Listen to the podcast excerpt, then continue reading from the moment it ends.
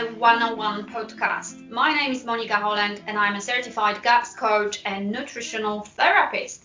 And thank you so much for joining me. I'm here to interview health experts, share healing stories, provide practical tips, and answer your questions to help you on your healing journey. I'm very honored to interview a very special guest today.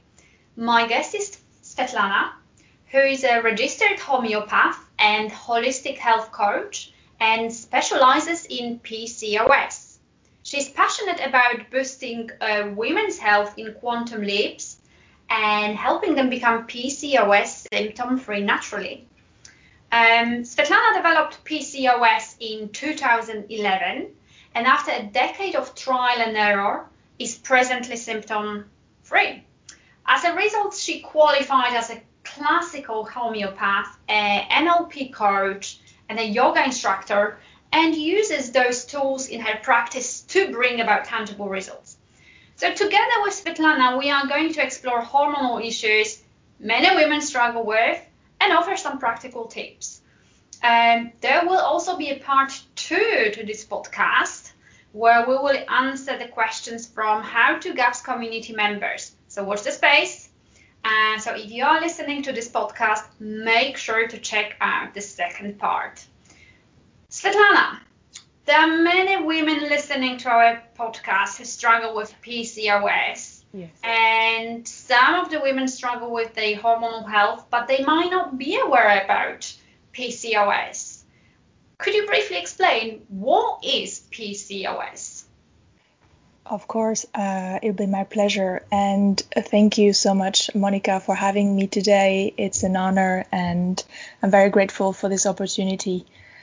Um, so, PCOS stands for Polycystic Ovaries Syndrome. A syndrome means a collection of symptoms.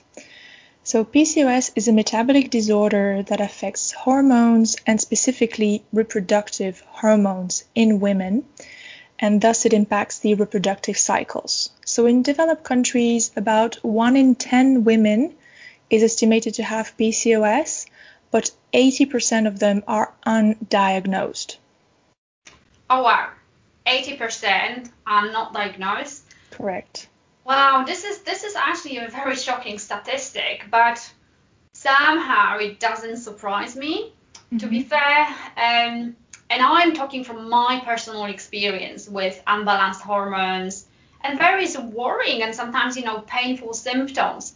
Mm-hmm. I can only say that uh, for so long I've accepted my, many of the symptoms because I think we were taught that th- these symptoms are related with hormones, and this is what it is, and we should accept it, right?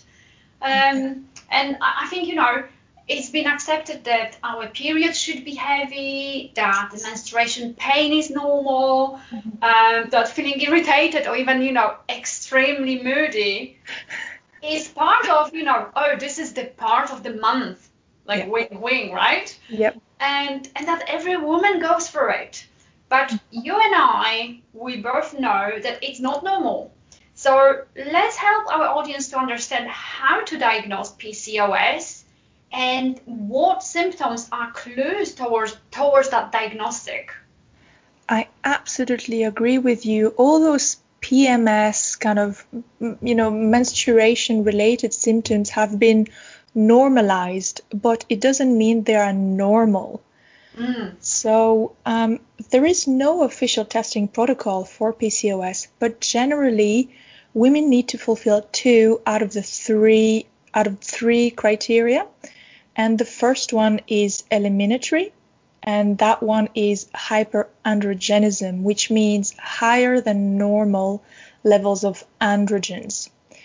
And those hormones can cause acne, hair loss or hair thinning, they can also cause unwanted hair growth on the face or other places where men typically grow hair.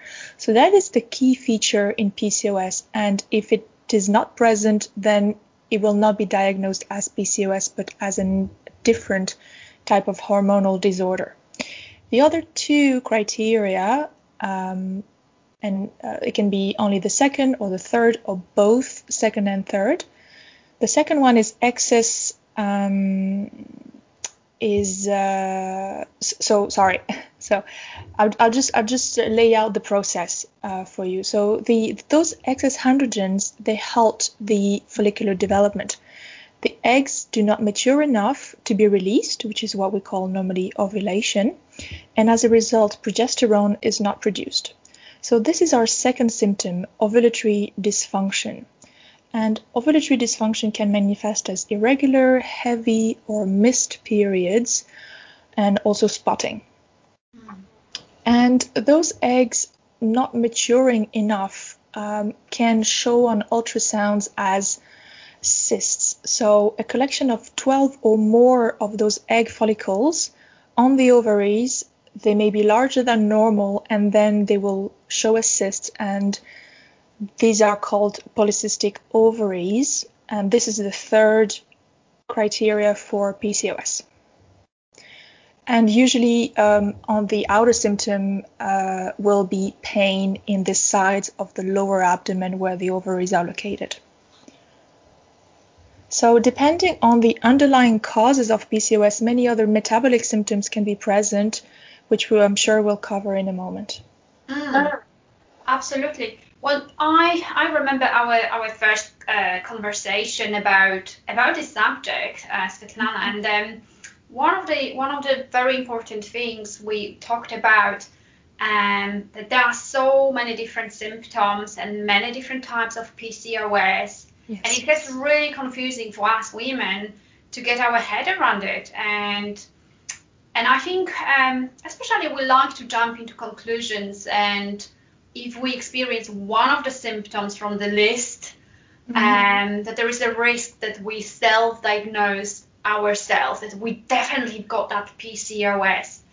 So it's so it's it's quite important to remember what you just said, Svetlana, that we should look for more than just one symptom, because because for instance, if you if you are losing your hair, one of the reasons may be hormonal changes, but it it may also be caused by medication or iron deficiency or overgrowth of ring, uh, ringworm. So always look for more than just one symptom. And you know, in, in ideal world, discuss it with your health practitioner. Um, and you, you also mentioned that not every woman who is diagnosed with PCOS, PCOS will have polycystic ovaries. And there is a lot of confusion about polycystic ovaries and PCOS. Can you actually tell us a, a difference between these two? Yeah, you're absolutely right. Uh, this is a very interesting point you're making is that you can have polycystic ovaries and not be labeled as diagnosed as PCOS. And conversely, you can have PCOS or have be labeled as have, you know, being diagnosed with PCOS without having polycystic ovaries. Because the the key eliminatory um, criteria is the high levels of androgens. And so, actually, 33% of women would show polycystic ovaries on ultrasound at any time. And that is simply because um, this growth of multiple follicles is characteristic of the menstrual cycle of the follicular phase, which is the one from uh, the end of the period up to ovulation when um, the ovaries produce uh, or mature uh, eggs to result in the ovulation. So, okay, I am I am a simple girl from a countryside, and uh, I do live in a big big city uh, city of London, but I love simplification and and I would like to relate to what you just said because I think for our audience it will be quite helpful to to kind of uh, uh, explain what you just said in a in a in a layman words. So if you don't mind, I will I will I will try and please correct me if I'm say, saying things wrong. So polycystic ovaries may be absolutely normal as they are not a disease. It is just a variant of normal ovaries and you may not even know that you have it because there are no symptoms associated with it. And you find about it usually by a chance when you have an ultrasound scan done. But with PCOS, so polycystic ovary syndrome, Mm-hmm. You've mentioned it's a metabolic condition which mm-hmm. is associated with unbalanced hormones and it will give you lots of very symptoms. So if the way I think about it is that Mother Nature created us in in the way that everything works perfectly, and if something doesn't work perfectly, our body will tell us. So with so with polycystic ovaries, it is a normal state of ovaries. Therefore, you won't have any symptoms. But with PCOS, you your body will be communicating with you and sometimes your body will be shouting that there is something wrong, right? yeah, absolutely. It's it's you know the saying if you're not listening to it whispering, you'll have to you know to listen to it screaming at you. You know. Absolutely, and and and that communication um, is done by those various symptoms. So, would you agree with my simplification of what you've just explained? It's absolutely right. The only small nuance I would, uh, because you know the devil is in the details, the small nuance I would add to this is that um, this polycystic ovaries are normal. However, they can also, um, let's say, degenerate into abnormalities mm-hmm. and cause labels, diagnoses like multi multifollicular ovaries which is quite different from PCOS. That's right. Oh, yeah. Right. Okay. Well, thank you for for clarifying that because it's a quite important uh, detail. But so let's move on to the next level of complexity. I I, I know hormonal health got so many different layers, but um, but let's just try to uh, uh, to help our audience to to get their head around it. So when it comes to PCOS, it's not just one PCOS, but many different types. And um, one is insulin resistant PCOS, the other one is post pill PCOS, then you've got inflammatory PCOS, then you've got adrenal PCOS. Oh my God, it's, it's getting more and more and more and more and more and more and more. What makes them different? Well, this is a point where I like to make a simplification actually. Oh, I would love that. because now this is my very own personal point of view. Um, but essentially, I view PCOS as a metabolic disorder. It crystallizes on the ovaries, but it engages the whole body and its systems. And if you look at those types and consider them rather as causes, then um, it helps to uh, explain why women can change from one type of PCOS to another throughout their lifetime. Mm. Uh, so, but just for the sake of it, um, let's review them quickly. So, um, insulin resistant PCOS represents 70% of the cases. The symptoms are uh, weight gain, specifically around the belly, which is very hard to lose, skin tags and pigmentation, sugar, carb cravings, again, uh, excessive levels of androgens, and irregular periods. Post pill PCOS, usually uh, you will have no period at all, and you had no symptoms before the pill. And also, another criteria that shows in the blood test will have that you have a high ratio of luteinizing hormone versus follicle stimulating hormones, which are um, cycle related hormones.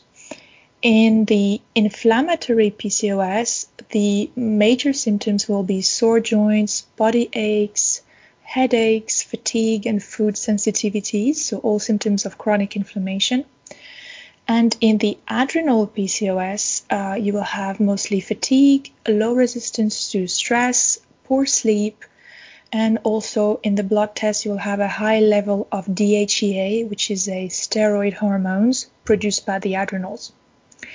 So again, I'd like to emphasize the fact that the boundaries are rather blurred because, for instance, adrenal activity is higher than normal in people with insulin resistance, and the pill causes inflammation in the body.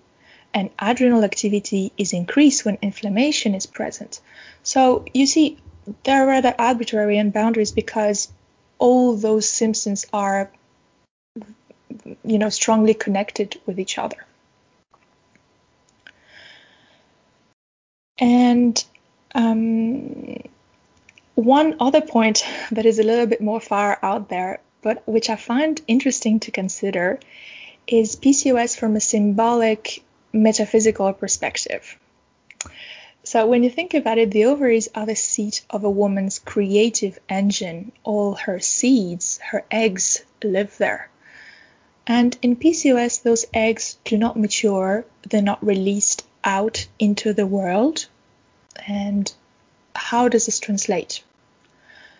You may not be generating or spreading your ideas to the world, or perhaps you have not realized yet that you are the creator and director of your own life. I would suggest considering those questions because they've been very helpful for me personally during my healing journey. Um, are you consciously or unconsciously creating your world? Do you feel aligned with the work that you do? Is your vocation a fantastic expression of who you are, or does it just pay the bills? What areas of your life do you feel unexpressed or unfulfilled? And one last thing that I'd like to do that was very um, dear to me in my healing journey is again that the key symptom of PCOS is excess androgens. And androgens are essentially um, male hormones. Um, so for me, exploring my femini- femininity and my feminine side was instrumental, I would say, in healing from an emotional perspective. Wow, I I, sorry, I've absolutely loved those questions, and um, and you know what? I think I'm just going to listen to our podcast uh, when we finish, and I'm just going to write those questions down. And I, when I do my reflection time, mm. I'm just going to write down the answer, whatever. When I when I I think those questions would be would be uh, very valid to ask when when we meditate because we are in a very relaxed state of mind um, hopefully we switching off our conscious mind and then sub- subconscious mind is actually helping us to answer those questions. Um, and also i just wanted to say thank you for explaining all those various symptoms. And i'm very pleased that you actually think about them as different causes rather than types because you know sadly we live in a world where we love to label everything. You know our western medicine loves putting a box with a sticker and a name on it. Yes. just keep prescribing drugs when you know yep. when when we take some of the boxes. Um, but they you know what they miss is, is is that holistic approach and that thorough assessment of the whole system. And you know what? Um, it also saddens me even even more when when my clients come to me with hormonal problems and and let me tell you pretty much every single lady listening to this podcast have some level of hormonal issues. They wouldn't be listening to this podcast. Mm-hmm. every single gapster struggles with them at some point. Um, but I just wanted to come back to my point as, as digressed. It really saddens me to to learn that around 9 out of 10 clients I see are on a contraceptive pill. And that contraceptive pill, pill is the quickest uh, kind of solution from, from the Western medicine to deal with um, with those hormonal imbalances. But um, but as you and I know that, that the pill actually causes further inflammation in the body. Yes. But um, but I just wanted to, to, to, to ask a very direct question. Is there a cure for PCOS? Ah, it's the million dollar question, isn't it? I know, I know, I know. but you're an expert, so you're going to give us some insight. um, look, uh, clearly the medical community agrees that there is no cure for PCOS, nor for any chronic condition for that matter. Mm. And I'm sure with uh, all your years of experience in the GAPS uh, community, you must have a lot of people that have tried with conventional medicine and were unhappy with the results and decided to explore alternative? All of them. Yeah. All of them. so I'm not going to get into a detailed cost benefit analysis, but it's obvious that keeping patients under medication for their whole life is more lucrative from a manufacturer point of view than healing them. But nevertheless, you and I both know that um, you know there are countless reports of patients who cured chronic autoimmune illnesses with natural alternative methods. So it's it's it's a matter of you know what you can prove in random you know double blind uh, studies versus personal experience. Mm. I totally agree with you that um, that that natural holistic approach, although sometimes it takes much longer than taking a pill, um, and and the journey may be even more bumpy. Mm. It helps treat the root cause and not only mask the symptoms because that's what pill does. Pill just basically masks the symptoms, but it doesn't uh, solve the problem. And um, and I really want to talk uh, talk about the way you actually help your clients with homeopathy, and and we will explore explore that in a minute because I think our audience really want to learn. Okay, so what do I do? What do I do here? But um, but let let's just kind of you know summarize. We've we've so far we've talked about PCOS symptoms, how it differs from polycystic ovaries, various causes, and and we very briefly touched on the cure. But could you tell us who is actually the biggest risk of getting PCOS? That's a very interesting question because, you know, as we mentioned earlier, nowadays it's nearly one in 10 women uh, has PCOS. So it's a rather scary number when you think about it. Um, so over the past 20 years, there's been growing evidence that PCOS is related to insulin resistance. And as we said, insulin resistant PCOS makes up for 70% of the cases. So the remaining 30% are attributed to genetic predisposition. So the hypothesis of a genetic predisposition to PCOS that is triggered by the development of insulin resi- resistance through, you know, diet and lifestyle choices is, you know, gaining ground.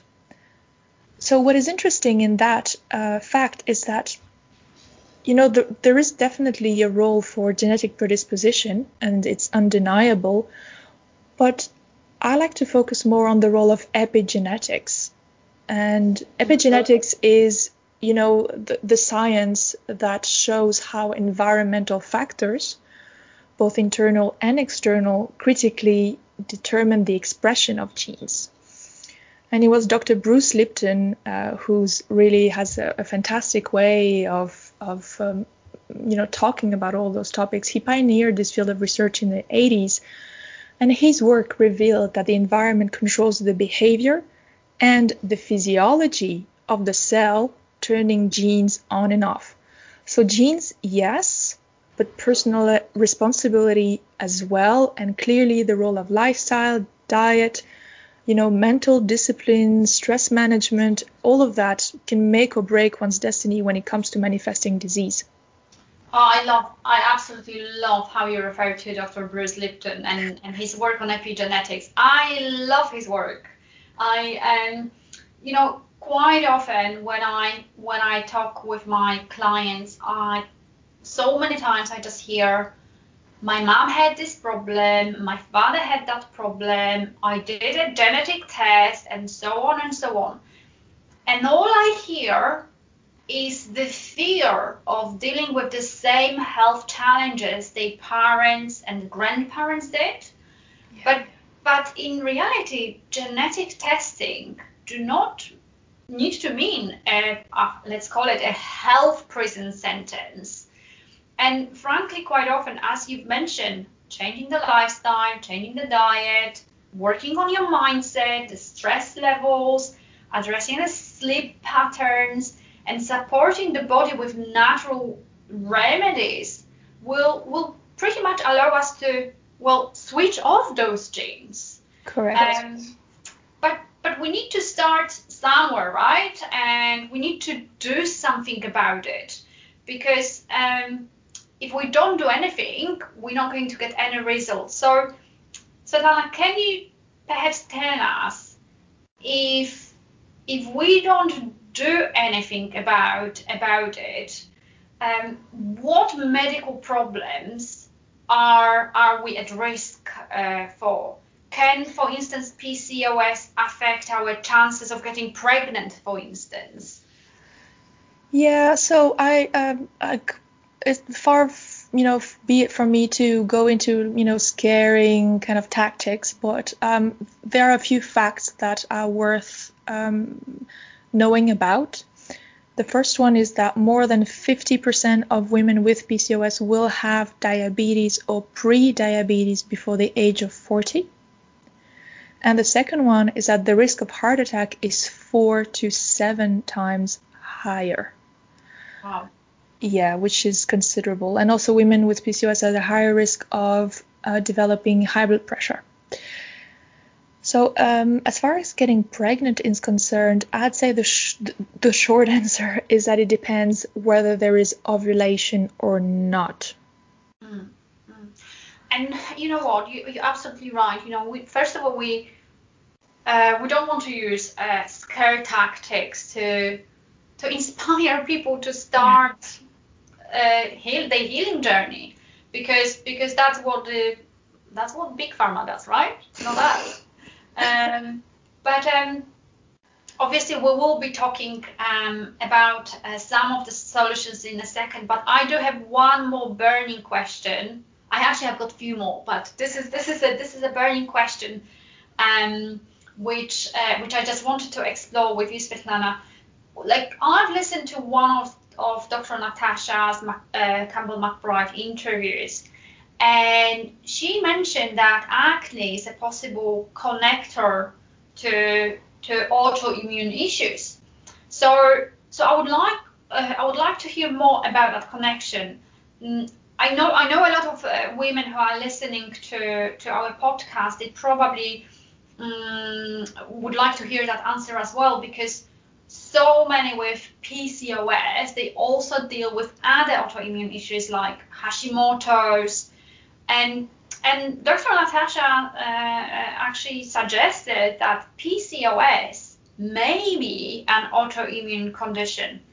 So I would love to get some some of your insights in that uh, in that subject. You're absolutely right, and of course, uh, Dr. Natasha Campbell McBride is is always right uh, as far Isn't as she right? she just she's just like a Cassandra, you know, predicting uh, 10, 20 years ahead uh, what science only comes, you know, to recognize at the moment, at least as far as PCOS is concerned. Oh, absolutely. And and concerning uh, other aspects, like I'm just going to give you a very quick um, story. Sorry, sorry, sorry, ladies who and, and, and gentlemen who are listening to this podcast, but um, but I spent uh, a week with Dr. Natasha in January, and at her farm. I absolutely loved it. But one of the stories uh, Dr. Natasha told me, and I hope she doesn't mean uh, mind me sharing this story when she studied uh, medicine in Russia many years ago, and uh, and she's a qualified neurosurgeon, so she was cutting lots of brains in mm. back in the day. Back in the day in Russia, they were already teaching uh, medical students about microbiome, about microbiota. It wasn't called that way, but they already had lectures about those living organisms affecting the rest of the system. Yet when she moved to the UK and she studies another medical um, subject, um, there wasn't anything about microbiome.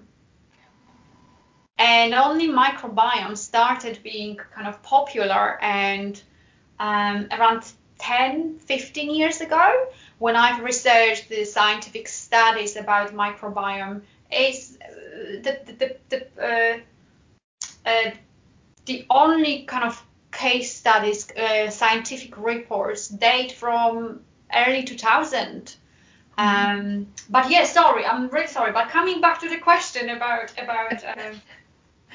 Um, this is this I didn't know that, and it's very it's very interesting. There is definitely a probably maybe a clash is a strong word, but a discrepancy, uh, you know, between from one, um, you know, from one country or from one region to another with different, you know, interests in. Um, mm, mm, absolutely. Uh, yeah. Absolutely.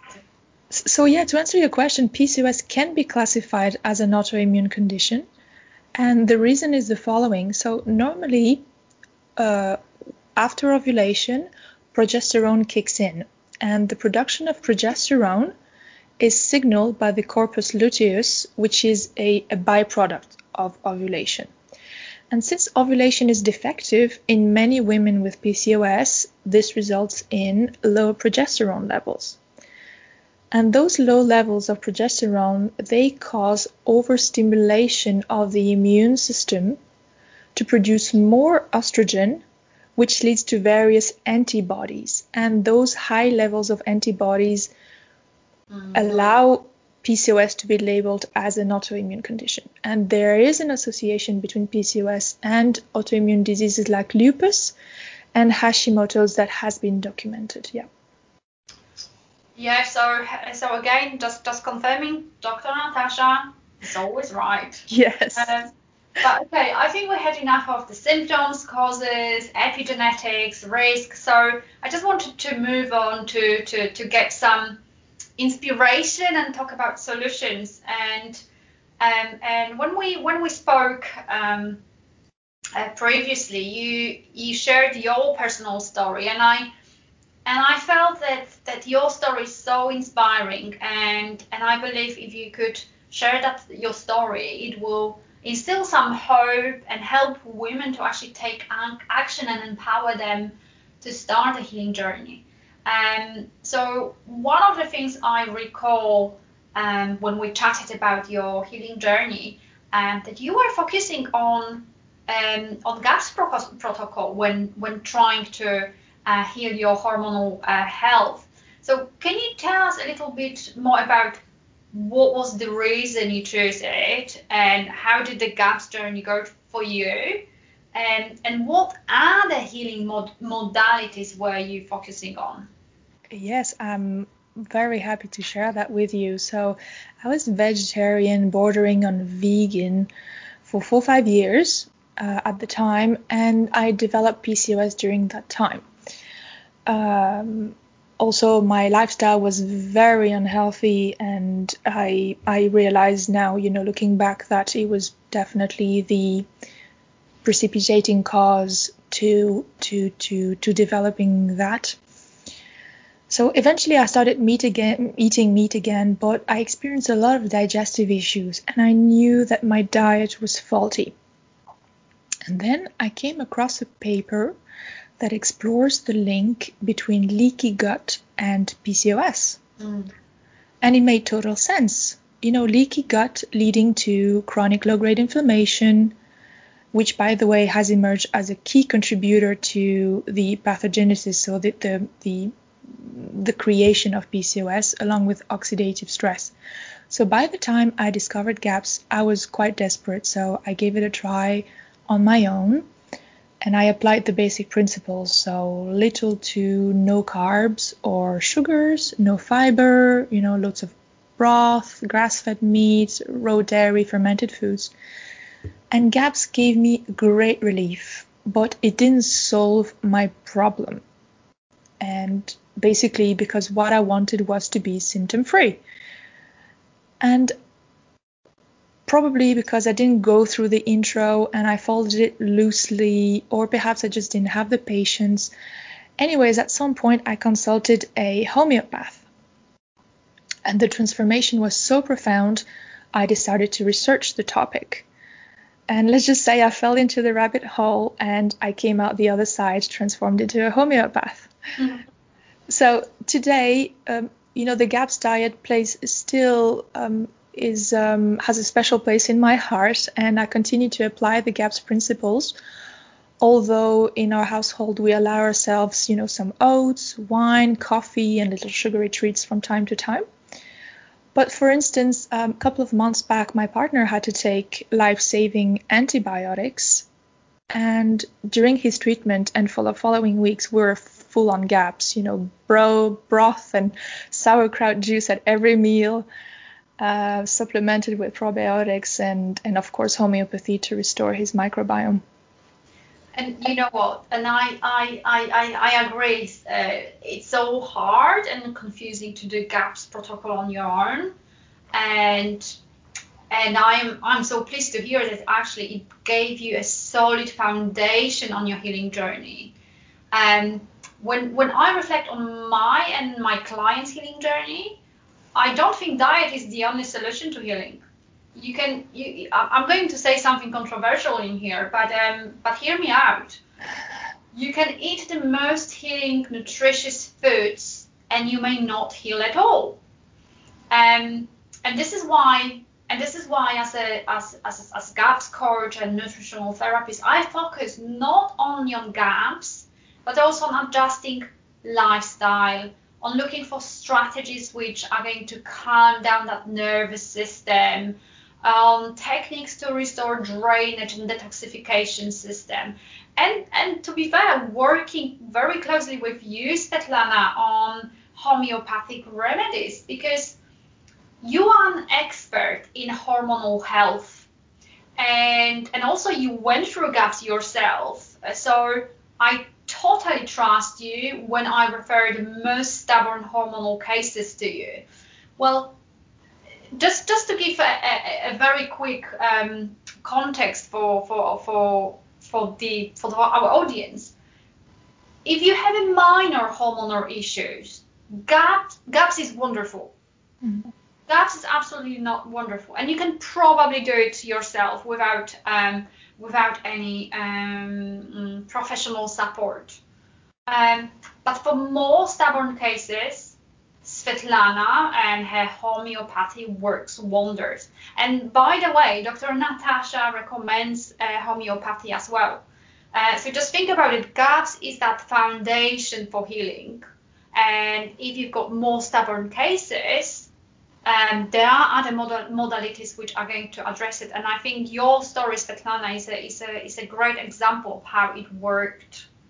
Um, so I would like to focus on um, on some of the treatments which are available in your in your healing toolbox as a homeopath. How how does homeopathy support hormonal health?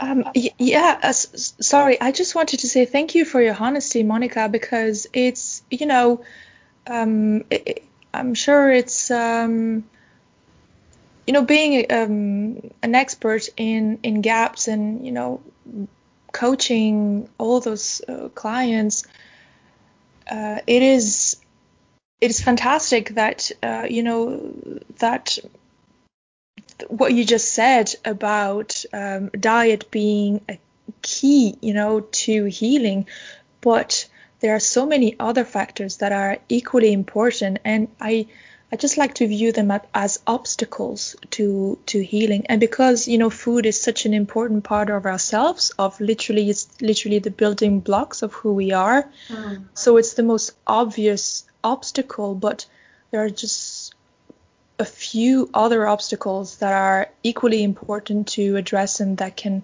that can halt uh, the progress. Absolutely, absolutely. Um, so about homeopathy, um,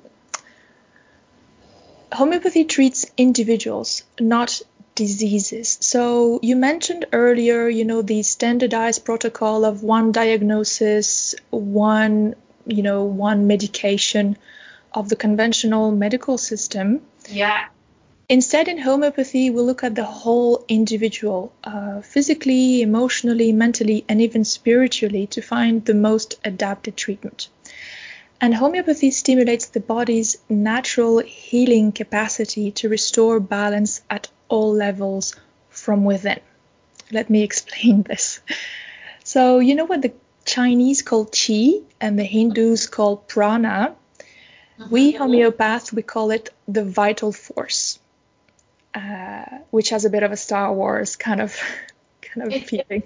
It does, it does, but it sounds good. so, this vital force holds a vibrational resonance, a frequency, if you like. and any distortion in this frequency will manifest on the physical plane as symptoms. So symptoms are messengers. They signal that something is is a wall is wrong at the foundational energetic level. We homeopaths we treasure symptoms and we take a lot of time to listen to our patients to collect them.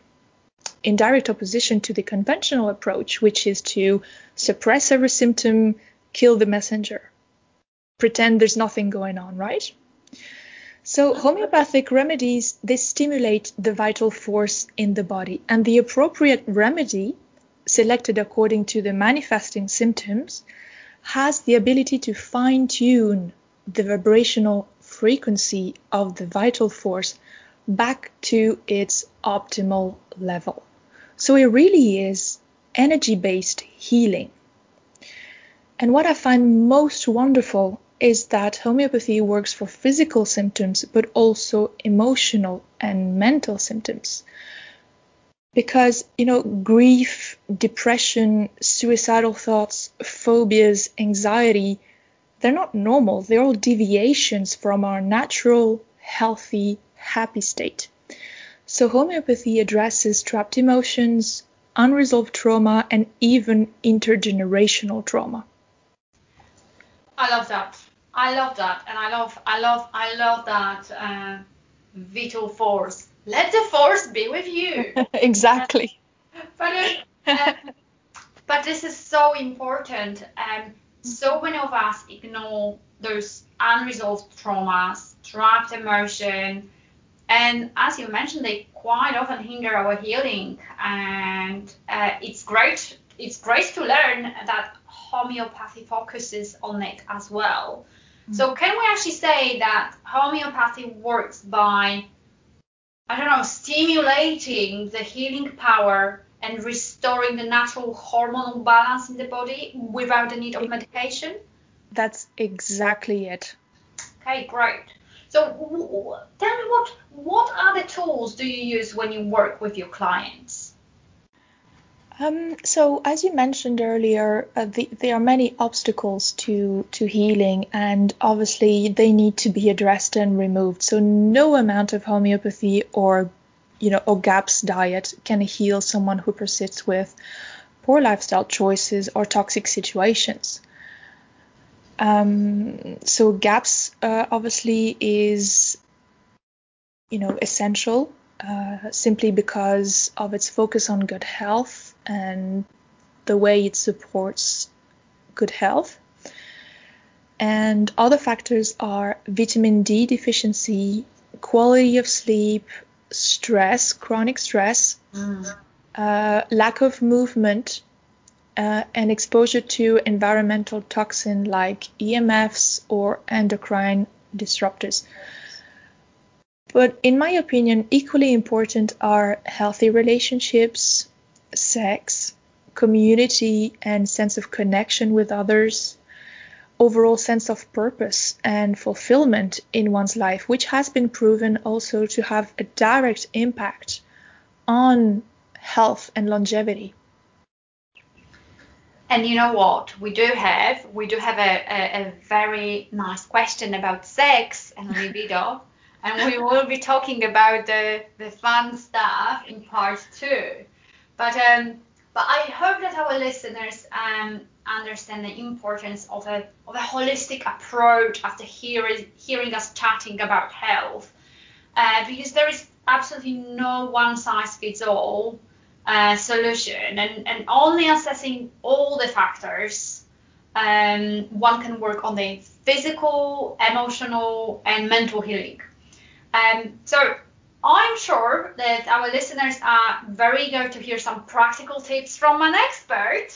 Uh, so, Svetlana, if you were to give three most powerful tools to help with hormonal balance, please please share your secrets with our audience. I'd love to. So, I assume that all our listeners are already on the GAPS diet, so I'll just stick with non-dietary tips.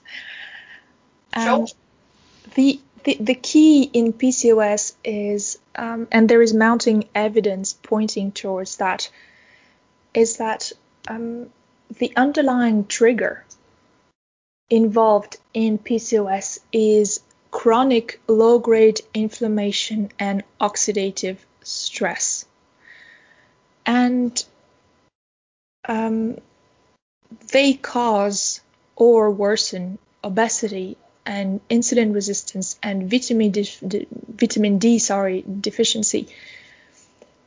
Whereas in the past we used to think that oh it's obesity that is causing inflammation that is causing PCOS and it turns out it's the opposite. It's chronic inflammation and oxidative stress that cause insulin resistance, the mechanism leading to obesity, vitamin D deficiency, um, you know, overactive immune system, and all of that. Mm-hmm. So, really, what is important is to uh, limit this low-grade inflammation and oxidative stress. So, the GAPS diet already focuses on le- on you know healing leaky gut which is probably a, a huge you know contributor to low grade inflammation. So beyond uh, the GAPS diet, I would say my tip number one would be to learn to manage stress because stress is inevitable, inevitable and it's part of life. But how you respond is your choice, and it's you know it's well known that um, chronic uh, you know, chronic stress uh, causes illness. It causes increased cortisol levels.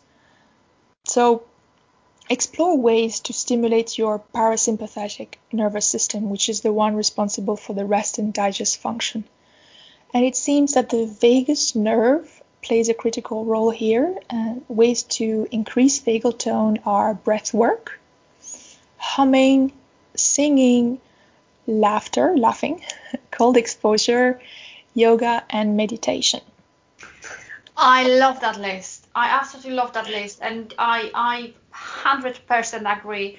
Uh, stress stress can hinder your healing big time, yeah. and uh, and I like that you've listed singing and humming and. And I'm sure we've got we've got lovely ladies listening to our podcast thinking, I'm not going to sing. I cannot sing. Listen, I cannot sing at all. Yet, my husband has to deal with my daily singing. I sing in the shower. You don't have to spend more time on it. I sing in the shower, I sing when I cook, and one of the most wonderful singing experience which I actually um, mm, share with my husband, we play um, one of the chants called Ramadasam if you Google Ramadasam, mm-hmm. uh, it will it will it will come. You can you can you can find it on YouTube. It's a 12 minute chanting Ramadasan. and my husband and I we do it every day together. We do it when we are together in the kitchen. So we don't plan for it. It just naturally happens. And it's so healing and and also it it it made our relationship so much stronger. Mm-hmm. Um, so thank you for those tips. But um, but yeah, you've got a few more you wanted to share. Yeah, it, it, doesn't the food taste so much nicer when you sing while you prepare it? Oh, 100%. 100%. Yeah. And I'm just going to, again, I'm, gosh, I'm uh, digressing so much, but um, but very quick story.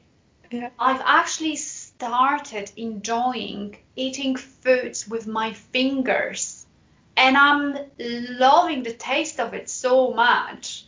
I uh, I do I do look like a child sometimes when I have my uh, I don't know chicken leg in ghee and I just smear it all over my plate and put it in my mouth. My husband just looks at me, he rolls his eyes and he laughs at me. I was like, I don't care. I'm enjoying it even more.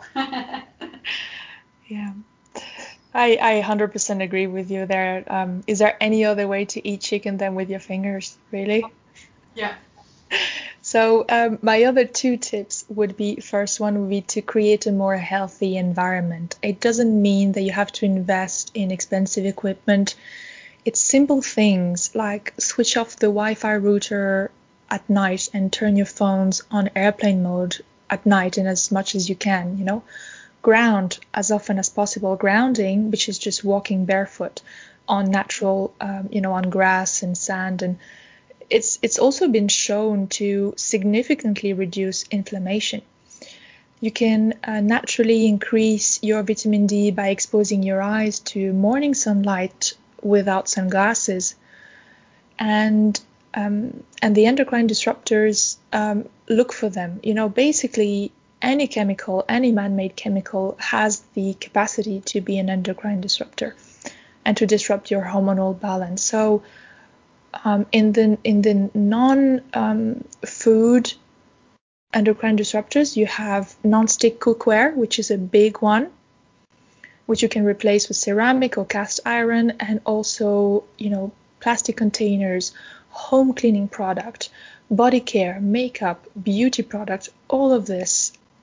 Just look at the ingredients list. Anything that is unpronounceable that has more than three syllables guaranteed it's a hormone disruptor. Oh gosh, I agree. And uh, the last tip would be just to move more because you will produce feel good hormones and sleep better, which is in itself it's already great.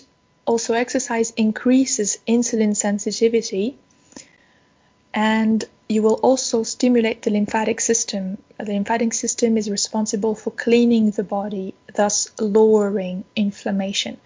So it's very simple. Just find an activity you love and commit to it three, four times a week. You know, make it a date with yourself. Put it down in your calendar. Consider it, consider it like any other meeting in your calendar. And extra bonus points for mind body activities like Tai Chi and yoga, which um, are shown again in studies to lower inflammation or muscle building sports like you know lifting weights or something like that. You know what? Um one one one last thought on um what you mentioned about making a date with yourself. I i i so love this idea because quite often we we neglect ourselves and we are we we care about our kids, we care about our husbands, our partners, um, our cousins, our friends, our neighbors, but we are the last one. So having that appointment that with ourselves, put it in a put it in a diary. And now lots of people are thinking, oh, but I cannot go to Zumba because we are during the lockdown. Mm-hmm. Well, there are so many options. Like there are so many class online classes um, and you could actually do it in your living room. You can just put some YouTube music on and start doing dancing or Zumba yeah. um, or doing yoga on your on your floor. But um, it's a great list of very practical tips, Svetlana. And I'm, I'm so grateful for this insightful discussion and I'm sure it helped many, many listeners to, to understand the hormonal health a bit better. And, and for those who would like to contact you for further hormonal consultation, they can obviously find you in our uh, Facebook group, How to GAPS. But what, but other than, than, than that, can you please share what is the best way to, to reach out to you? Um, yes, so the there is a website called dynamize.co, uh, .co, uh, on which you can uh, easily then send me an email, contact me.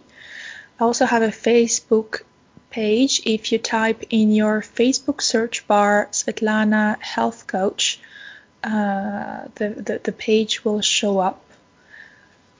Great. And um, I just wanted to say, Monica, thank you again so much for having me today. It's really been an honor and a great pleasure to chat with you. And it's my uh, sincere hope that, um, you know, that women first realize that PCOS is not a fatality. It's not, you know, something they have to live with for the rest of their lives. Um, there are options out there and if you know if if our talk was enough to ignite some curiosity and you know the, the desire to look for those solutions then then um, that would make me already very happy.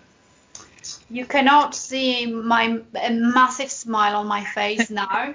I, I've I've so enjoyed our our conversation, Svetlana. I'm so so so grateful that you've shared your wisdom, your knowledge, your experience, and I bet there is uh, there are so many women listening to this podcast thinking, yeah, I'm going to do it. I'm going to start. I'm going to take I'm going to take ownership of my health, and I will start um, applying some of the tips you, you've shared.